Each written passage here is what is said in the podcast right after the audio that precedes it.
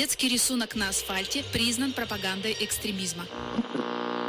Депутаты назвали внебрачный секс главной угрозой национальной безопасности. Эксперт назвал просмотр Первого канала лучшей профилактикой экстремизма. Лучше послушаю неправильных экспертов. Слушайте подкаст и погружайтесь в мир насилия, тотального контроля и пропаганды вместе с неправильными экспертами. Всем привет! Это подкаст «Неправильные эксперты». В эту лунную ночь мы решили продолжить варить нашу формулу, и это не во все тяжкие, а продолжение выпуска про магию и колдовство в истории. В прошлом выпуске мы говорили про психиатрию древнее время, а сегодня перейдем в прекрасные, тихие, как болото, средние века. Запах костров, поиск философского камня и заговоры с проклятиями. Колдовать и шептать заговоры сегодня будут социальный психолог в роли черного кота и молчуна Михаил Вершинин, это я, религиовед, судебный эксперт и бугимен, который пугает уральских детишек из одной уральской секты, Елизавета Щетинина. Всем привет! Дочь теперь религиовед, шаманка и судебный эксперт Марина Бегнова. Всем привет, я уже слезу с коня и почти готова. Конечно, наполовину съели. И ужас московских судов, мах высшей судебной категории, религиовед и судебный эксперт Лариса Астахова. Всем доброго дня!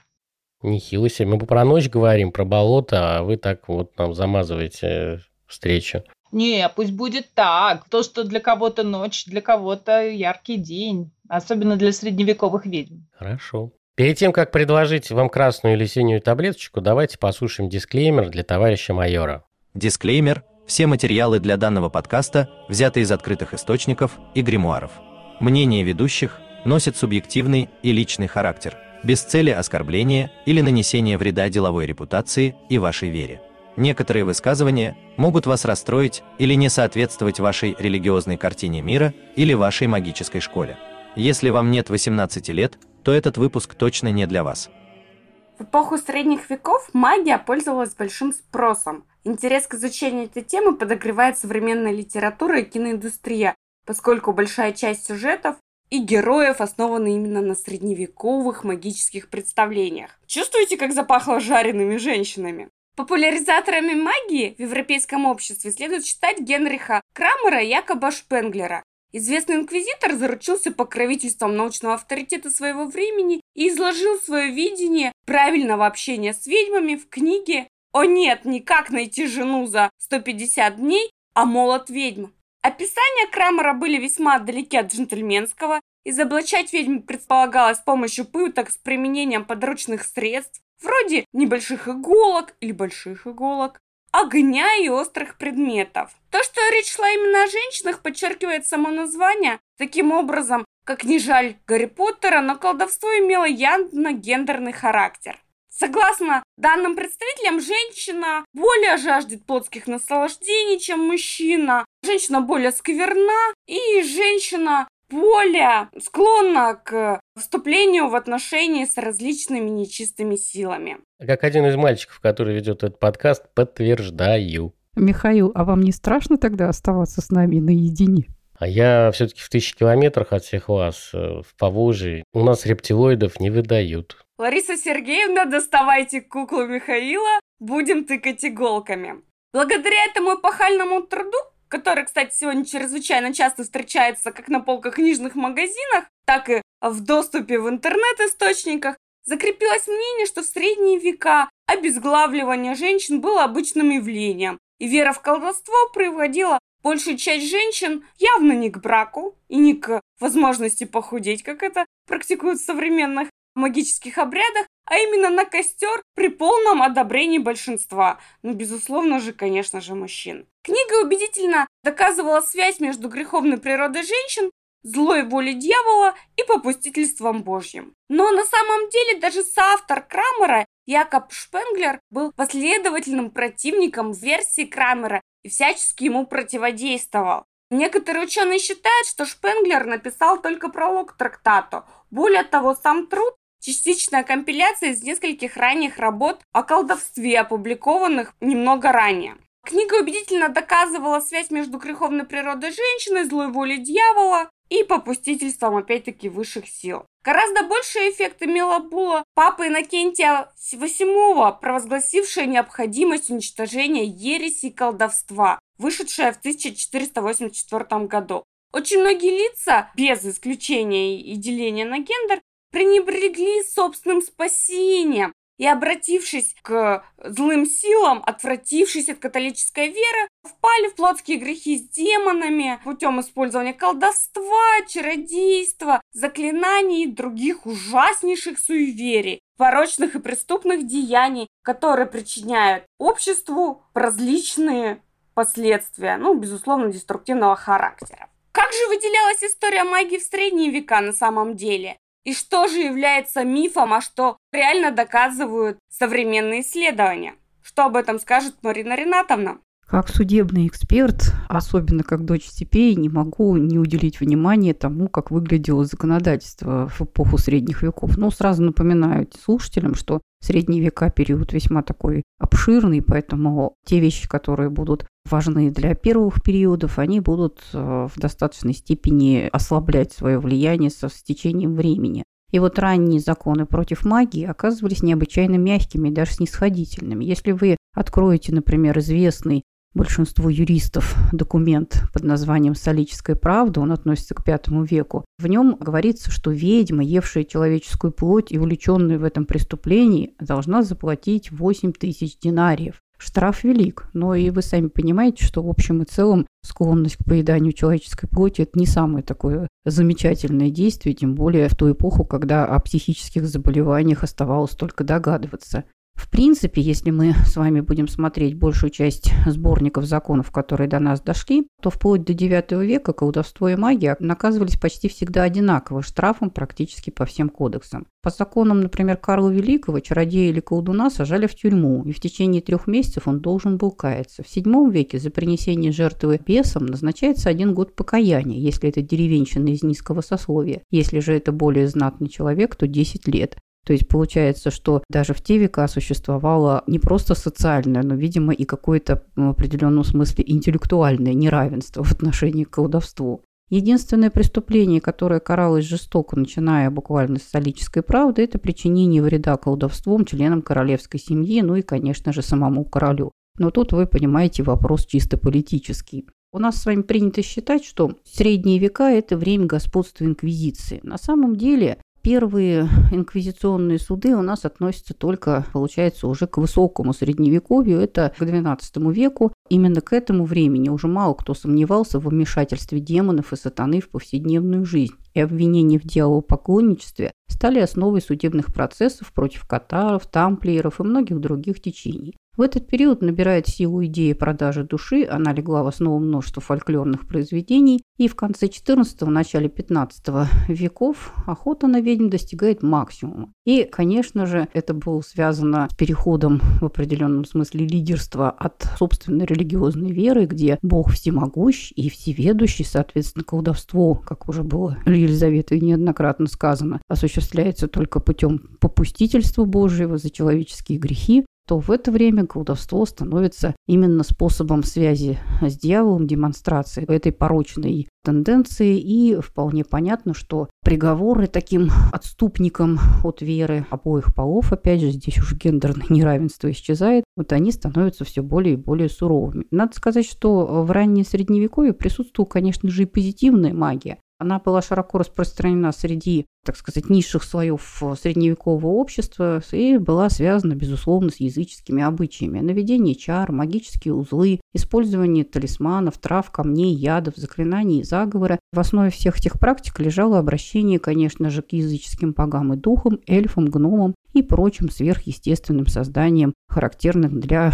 фольклора любого народа. Соответственно, многие праздничные дни, которые по преданию колдуны и ведьмы праздновали весьма широко и с размахом, они тоже постепенно приобретали характер именно дьяволопоклонничества и по этой же самой причине становились все более и более приближены к христианским праздникам как по дате, так, соответственно, и по степени подражания им, только отрицательного. Ну, этакое черное место, только наоборот. При этом есть еще другая версия, согласно которой сближение христианских и языческих, э, ведьмовских, точнее, праздников, оно было связано скорее с тем, что именно христианские праздники обычно назначались на периоды, когда происходило празднование наиболее серьезных языческих обрядов, обычаев. То есть, по сути, когда христианская символика заменяла языческое, и, в общем, в этой ситуации мы видим либо обратный процесс, либо, соответственно, простимулированное именно христианством слияние.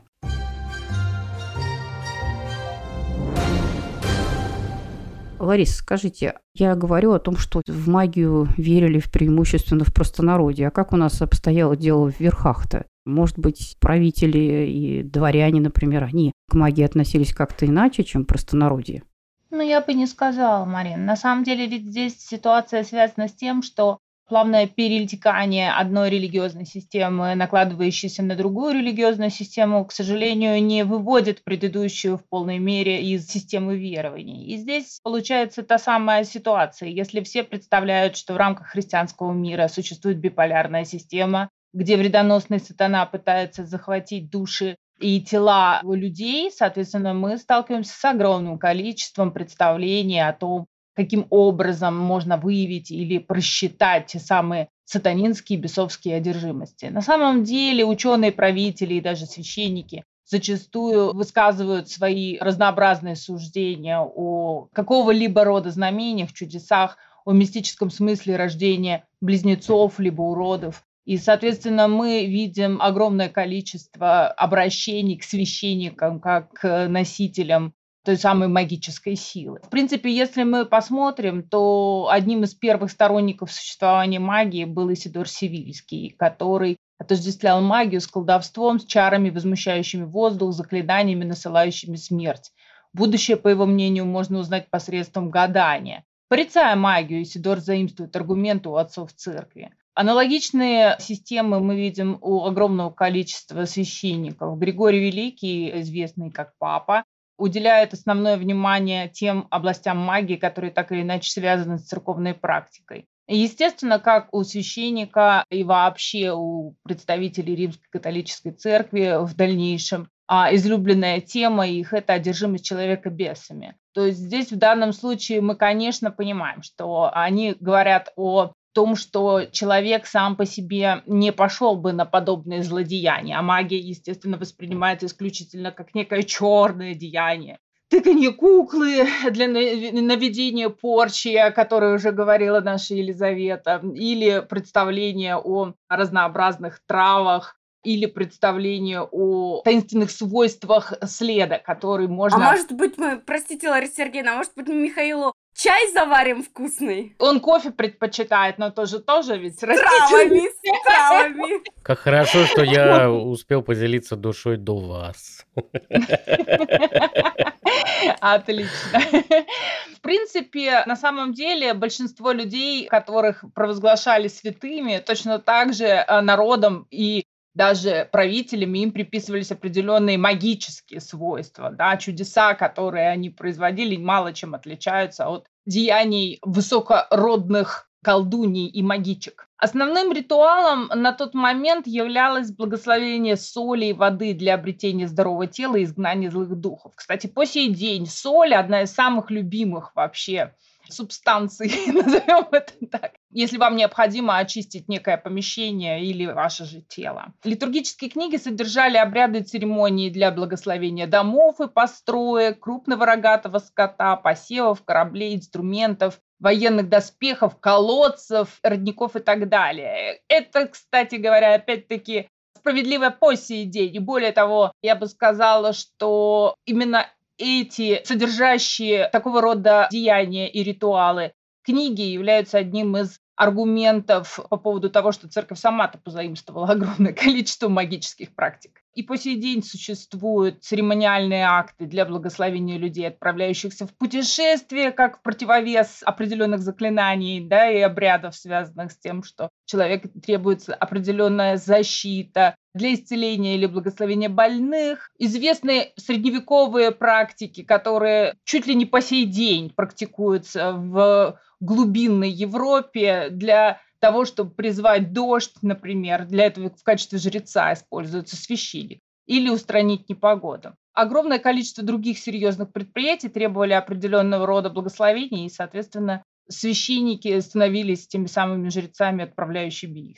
Не только некие ведьмы и деревенские колдуни занимались такого рода деятельностью, но получается, что этот же статус передавался и людям, представителям, собственно говоря, церкви. Здесь и наблюдаем мы то самое специфическое столкновение, то самое специфическое противостояние, которое вылилось в будоражащие наши умы идею экзорцизма, то есть некое формальное изгнание дьявола из человека или какого-либо материального объекта посредством определенного рода молитв, обращений к священному имени. Соответственно, в это же время, кстати говоря, формируется представление о неком сакральном языке, на котором говорят бесы, узнав имя, на котором сакральном языке, мы можем призвать этого беса и заставить его выйти. То есть все фильмы сегодня вы знаете, да, будоражит этот вопрос, как назови свое имя, демон. Для того, чтобы знать его, надо истинное имя его якобы узнать. В эпоху Возрождения, поскольку мы понимаем, что есть определенного рода откат в другое измерение в магическом плане, да,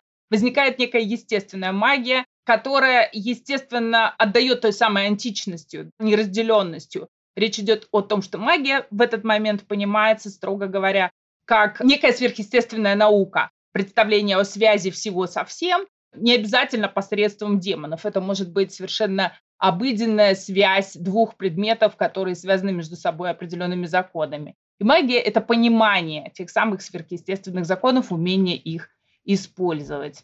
Вот, Ларис, знаешь, ты сейчас так долго рассказываешь про священников, вот что у меня прям возникло такое ощущение, что, не дай бог, мы завтра выйдем из дома и обнаружим под окнами Святую Инквизицию. Не переживай, я с ними договорилась уже, все нормально. Это, может быть, переодетые священники из саентологической церкви, которые... Крест он близок, да? С этими, пожалуй, Веруете ли вы в Хаббарда? Да. Марин, а что у нас э, с мусульманской магией? А они с чем ходят, если в данном случае изгоняется огнем, то чем изгоняем джинов? Про джинов-то мы уже записывали, чем мы их там изгоняем, если кто-то помнит. Да, был у нас такой подкаст про экзорцизм, по-моему, в прошлом году. Но вообще в арабском мире магия или сихр, черная магия или мальсихр встречалась так же часто, как в христианском. Ну и, как вы понимаете, в общем и целом мусульманские священнослужители тоже ей отнюдь не рады. Правда, как бы практики сжигания на костре э, там были не так широко распространены, как в Европе, но удовольствие от общения со священнослужителями мусульманские колдуны тоже, конечно, не получали. В основном там, если я правильно помню, топили колдунов вот, и просто могли убить. Вообще, кстати, магия в арабском мире, она обычно связывается с джиннами. Про джиннов существует очень классная книжка про арабские верования периода джахилии, и автор этой книги посвятил немало страниц рассказам о том, какие были джины, из чего они, соответственно, состоят, как они заводят семьи, и как это все великолепным образом транслировалось в арабское общество эпохи средних веков. Джин вообще дух, способный оборачиваться в любой предмет, давать потомство. Они двуполые, враждебны человеку, но люди могут взаимодействовать с ними при помощи колдовства. И отметим, кстати, что самым действенным способом защититься от злой магии, от влияния джиннов являются, конечно же, суры Корана. В двух последних сурах находятся формулы поиска убежища против зла, и надо сказать, что э, на сегодняшний день эта практика в общем и целом нисколько не изменилась. Джиннам могут приносить жертву кровь на месте строительства дома или стоянки. А, то есть э, вы наверняка слышали да, про легенды, про европейские, российские легенды, про то, что дом или замок не будет стоять, если в жертву духом, которые ему покровительствуют этому месту, не будет принесен э, человек или какое-либо живое существо. Так вот, у арабов, в принципе, тоже использовался такой же способ. Интересно, что у татар Казань считается изначально построена также на крови. Должно было быть принесено в жертву живое существо. И в, если посмотреть легенды Казани XIX века, записанные в XIX веке, то мы обнаруживаем описание о том, как хан послал собственного сына, как одного из тех, кто должен был участвовать в жребии, кого должны были похоронить под воротами нового строящегося города, ну вот под э, как бы основанием города.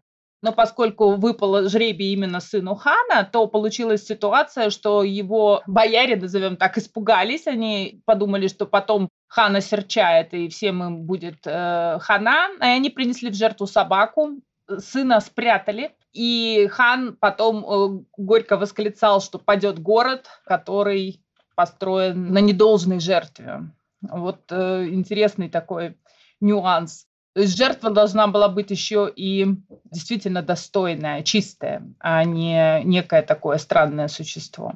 Уважаемые слушатели, я хотел вас предупредить, что вот то, что вы сейчас услышали, не имеет никакого отношения к министру, который занимается строительством Российской Федерации и особенности, как строят теперь дома в России. Да-да. Любые совпадения случайны. В случае чего, товарищ майор, вы знаете, где Лариса живет. А в 20 веке, кстати говоря, эта легенда уже выпала из э, путеводителей и описаний. И мы, как судебные эксперты, решительно не рекомендуем пользоваться таким способом поверьте, что неприятности с э, правоохранительными органами, э, такая ситуация э, использования человеческих жертв при строительстве домов принесет вам гораздо больше, чем предполагаемых неприятностей с духами. В бетон уже или в кирпичи уже подмешивают какие-то магические средства, которые позволяют домам стоять значительно лучше, чем в эпоху Средневековья. Уважаемые строительные бренды, у вас была сейчас возможность вложить деньги в рекламу в нашем подкасте и получить определенную аудиторию. И сожжение женщин на костре личные проблемы не решает. И проблем подкаста Михаил да. тоже. Жаль. Возвращаясь к джиннам, мы говорили о том, что джинны могли вселиться в тело человека, но оказывается, они могли воспользоваться телом статуи. И вот, кстати, в Европе тоже распространены легенды про оживающие статуи, в которые вселились духи. То есть, видимо, это все-таки некое общее место для всех практически религиозных культур. Могли также джинны вселяться в животное, волк, гиена, ворон, удот, почему-то удот. Но если первые там три варианта, это понятно, да, как бы, то, соответственно, удот мне, меня, например, честно говоря, сильно удивил. Естественно, что среди джиннов встречались и такие нетипичные особи. Считалось, что существуют такие джинны, как Карин и Карина, которые стремились к браку с человеком, а, могли даже а, иметь от него детей. Но если Джинни выходила замуж за человека, она была страшно ревнивой и могла даже убить своего избранника, если он, конечно, ей изменял. При этом она сама тоже погибала. Вот я сейчас прямо даю готовый сюжет для какого-либо э, сериала, да, или, какого, или там фэнтезийного романа. На самом деле, если вспомнить русскую культуру, то мы, я бы сказала, что у нас сейчас есть прекрасный инструмент для такого противодействия, для защиты от любого колдовства. И мы им ежедневно в большом количестве пользуемся. И я его сегодня уже упоминала, это соль. Мы все с вами солим блюдо на самом деле, и этого достаточно для того, чтобы злые духи не подошли близко. Соль, как известно, очень мощный защитный ингредиент. Держите в доме соль. У многих народов, в том числе у русских, нужно было еще подпоясываться. Вот ремешок, он играл большую роль по защите от темных сил. Поэтому не подпоясывайтесь, рискуете. Надо не просто соль. И не просто подпоясываться, а правильной солью и правильно подпоясываться правильными поясами. А если вспомнить еще разные языческие вышивки то и надписи, то, соответственно, это тут особое значение начинает приобретать. И мы еще не начали говорить про алхимию, поэтому занимайтесь лучше криптоалхимией. Т-т-т. Вот Лариса Сергеевна сейчас вот правильно сказала. Дело в том, что амулеты в арабском мире тоже были очень распространены. И если вы когда-нибудь были там, скажем, в Египте, в Турции, в Арабских Эмиратах, то вам наверняка попадалась такая классная штука под названием ладонь Фатимы. В разных вариантах она будет металлическая, деревянная, кожаная, даже мне встречалась, да, ладошка с глазом посередине. Вот она, собственно, и представляет собой наиболее действенный компонент, так сказать, защиты от разных магических воздействий. Ну, еще очень хорошим тоже способом считается ношение суры из Корана и металлической копии а, Корана, а также есть еще самый секретный и самый любопытный, наверное, способ а, защиты от магии – это разнообразные магические квадраты, заполненные магическими буквами. Вот, и надо сказать, кстати, в одном из уголовных дел, которые мне попадалось, именно такие магические квадраты фигурировали. Правда, человек, который их обнаружил, он считал их каким-то злым колдовством, а вовсе не защитой. И, в общем, это дало достаточно такой сложный постэффект. В общем и целом, говоря о арабской магии, можно упомянуть как раз, что алхимия, про которую Михаил вот только что нам сейчас намекал, она на самом деле само слово именно арабского происхождения, и многие-многие компоненты алхимических практик, они, собственно говоря, пришли именно из арабских стран, где, в свою очередь, источником для них считались Древний Египет, то есть, и который носил название Магриб те европейские практики, опять же, алхимические, которые связывали в том числе с герметизмом, именем Гермеса Трисмегиста, они тоже восходят примерно чисто символически к одному источнику. Поэтому, когда вы встречаете современного, например, астролога или представителя алхимической братьи, вы должны понимать, что, в общем-то, сходство культур в этой ситуации отнюдь не кажущееся, да, потому что именно кросс-культурные контакты, кросс-культурные обмены служат источником подобного рода а, поражающих наше воображение в дальнейшем символических и очень-очень магических и волшебных совпадений.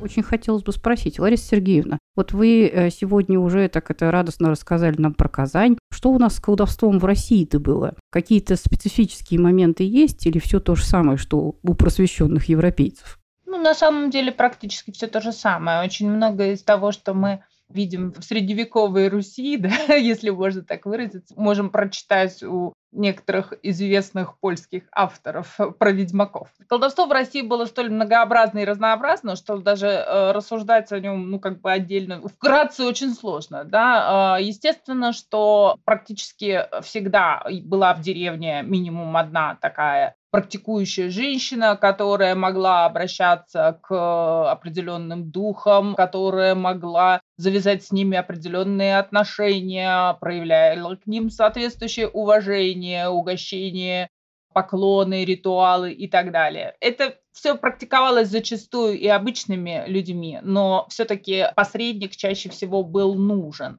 если речь шла о серьезных событиях, поисках кладов с папоротником, отворот, привороты, порчи, гадания, оборотничество, завороты и так далее. Все это все-таки практиковали профессионалы, скажем так. Была и то, что мы сегодня называем белая магия, забота об амулетах, оберегах, э, лечение травами, молитвами, отливание на воске, болезни, испугов и так далее. Но нужно сказать, что чаще всего в народе, и это по сей день есть этот момент, как-то есть правило, что на самом деле фактического деления на черную и белую магию не существует. Любая магия, даже любовная, она в известной мере связана с определенным вмешательством в течение событий. И черного и белого пиара не существует. Есть то, что разрешено законом, и то, что запрещено. Если вы хотите воспользоваться консультациями классного пиарщика, обращайтесь к Михаилу Валерьевичу. Первым обратившимся скидка 13%. Но главное, чтобы у вас была душа. Ну, а если вам нужны услуги белые колдуньи, то я к вашим услугам, да, всегда, пожалуйста. Я могу провести профилактическое мероприятие бесплатно. Чувствую, коллеги, что наш сегодняшний подкаст приобретает прямо-таки, я бы сказала, коммерческий оттенок. Вам не кажется, что для колдовства это, наверное, специфическая очень окрасочка, демонстрирующая, можно сказать, э, направленность, э, так сказать, современных колдовских культов? Ну, просто если ты сравниваешь э, с работой светского специалиста, судебного эксперта, психолога или религиоведа, то уже кажется проще заниматься колдовством. О, вернемся к нашим дорогим колдунам и колдуньям. На самом деле, когда мы будем говорить о современности, я бы э, вернулась к тому вопросу, о котором я сегодня рассказываю, и поговорила бы на самом деле о разнице между, скажем так, родовыми ведьмами и ведьмами наученными. То есть, строго говоря, если мы говорим о том периоде, то считалось, что сила, она все-таки передается по наследству, э, по крови, но это некоторым образом входило в противоречие с идеями христианской церкви, что основная цель одержимых, соответственно, колдуней э, в полной мере, она прекратить э, существование рода человеческого, да, потому что родятся дети, соответственно, этих детей будет необходимо крестить, и о, у Бога появляется на одну душу больше. Поэтому основная цель колдуньи – это всячески препятствовать деторождению. И самый большой грех, который могла совершить колдунья, это именно препятствование чадородию, то есть это изгнание плода из чрева. Это и по сей день считается одним из самых страшных и черных э, деяний, которые наказываются большими проблемами у самой колдуньи и у всех ее потомков и тех, кто наследует ее силу. Потом появилась идея, что сила на самом деле передается не по крови, а по факту передачи, да, то есть через определенный ритуал, который перед смертью должна пройти каждая ведьма. В противном случае она умирает в муках, поскольку все грехи ее остаются не переданы новому поколению, а остаются с ней. Поэтому речь шла о том, как слетают трубы, когда крыша ломается, да, что ведьма мучается, долго не может выйти, слишком великие ее грехи, душа отлететь не может. Собственно говоря, в народе были сильны и различного рода амулеты, которые должны были защитить от колдовства или вредного воздействия. Веретено, шкурки ужа, змей, э, летучей мыши, определенные знаки, использование коры, сетей. Одно из самых популярных – это сочетание воска и булавок. Да? То есть это, кстати говоря, и по сей день вы можете в деревенских домах такие вещи обнаружить. Да? Когда булавки втыкаются, например, в стену, или люди подтыкают булавку к изнанке своей одежды для того, чтобы отогнать э, возможные порчи и злые глаза. Михаил, вас колет в левом боку?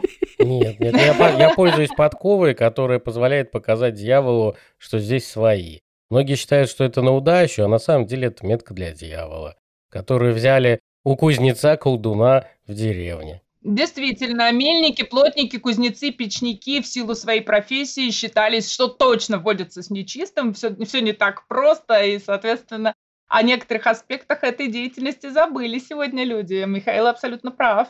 А я один раз булавку из стены вытащила, а потом на меня карниз упал, вот, практически сразу же. Так что, видите, оказывается, все-таки втыкание булавок, наверное, имеет какой-то магический смысл. Так и дом разрушиться может. Главное не втыкать в несущую стену и быть аккуратным со сверлением своей крышечки и несущей стены. Ну и что касается самосудов, тут очень сложно сказать. Дело в том, что зачастую деревенская ведьма, она являлась, по сути, де-факто э, основной лекаркой в деревне. И, соответственно, если за ней добрых дел водилось больше, нежели различного рода изгнания чат, да, и смертей, то, соответственно, чаще всего люди как-то в глубинке спокойно относились к э, ее присутствию, ну, пока не происходило определенное столкновение зон интересов. Во-первых, пока не погибал кто-то значимый, высокий по статусу, либо не происходили какие-то события, которые наводили на мысль, что здесь присутствует нечистая сила, да, то есть там массовый падеж скота или какие-то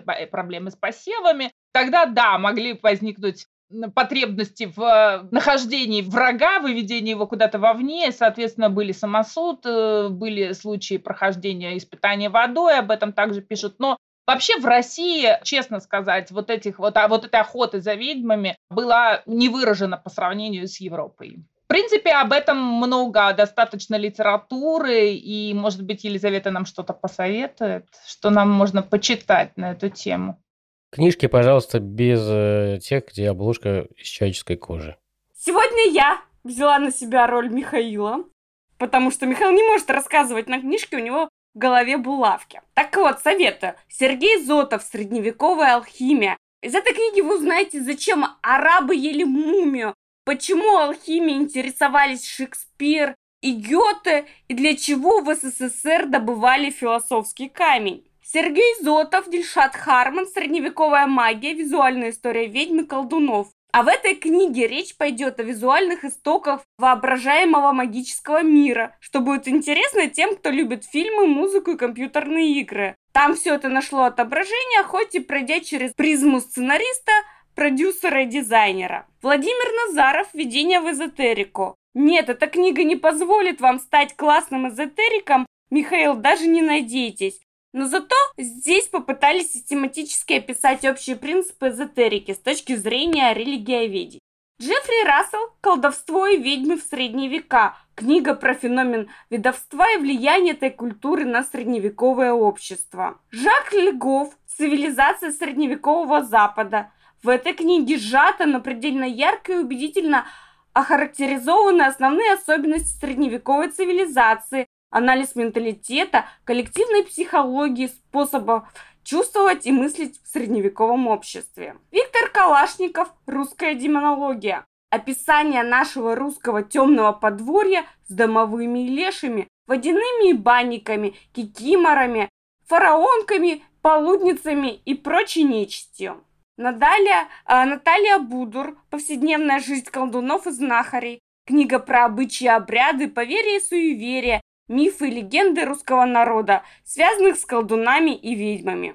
Елизавета еще забыла упомянуть не менее интересную книгу, которую написал Ильнур Надиров. Она называется «Джахилия и ислам. Очерки демонологии». Здесь как раз рассказывается вот о тех самых демонических существах, джинах, том, как они, собственно, связаны именно с миром мусульманской культуры. Ну и чисто магических книг, э, именно книг по истории магии на самом деле много, то есть в общем и целом мы большую часть даже назвать не можем, просто потому что это заняло бы отдельный подкаст, да, Елизавета? Вот сейчас Михаил на нас с таким укором смотрит, прямо мне даже неудобно. Тыкните в него иголкой еще раз! Но мы больше обсуждать этот вопрос про книги, наверное, видимо, не будем. Никак мы не можем выкроить ни силы, ни время на то, чтобы так сказать, вдумчиво ознакомливать людей с какими-нибудь выдающимися произведениями а, современной, а, так сказать, на нон-фикшн. Не удается это нам, каемся, вот страдаем. Михаил сейчас начнет изгонять из нас демонов, причем публично. Нет, Михаил хочет сказать большое спасибо, что вы послушали наш подкаст. Мы призываем слушать подкаст «Неправильные эксперты», делиться им почаще – и ставить хорошие оценки, чтобы не стать жертвой сглаза или порчи. Берегите свою душу и не обменивайте ее на новый iPhone. Пока-пока. Пока-пока. Надеюсь, Михаил после подкаста вернет нам наши души, потушит пламя и телефоны тоже. Да-да-да-да-да. И паспорт. Михаил, верните паспорт. Пока не будет выходить регулярно книжный подкаст, увы. Он э, с нашими фотографиями беседует, скорее всего, в паспортах, чтобы давайте уже записывайте, воспитывает нас. Ну, учитывая наш возраст, я думаю, в паспортах мы выглядим несколько симпатичнее, чем на сегодняшний день, хотя даже не знаю. Для втыкания иголок э, в глаза на фотографии неважно. На этой ноте, дорогие слушатели, спасибо, что вы все-таки нас дослушали. Пока-пока. Пока-пока. Пока-пока.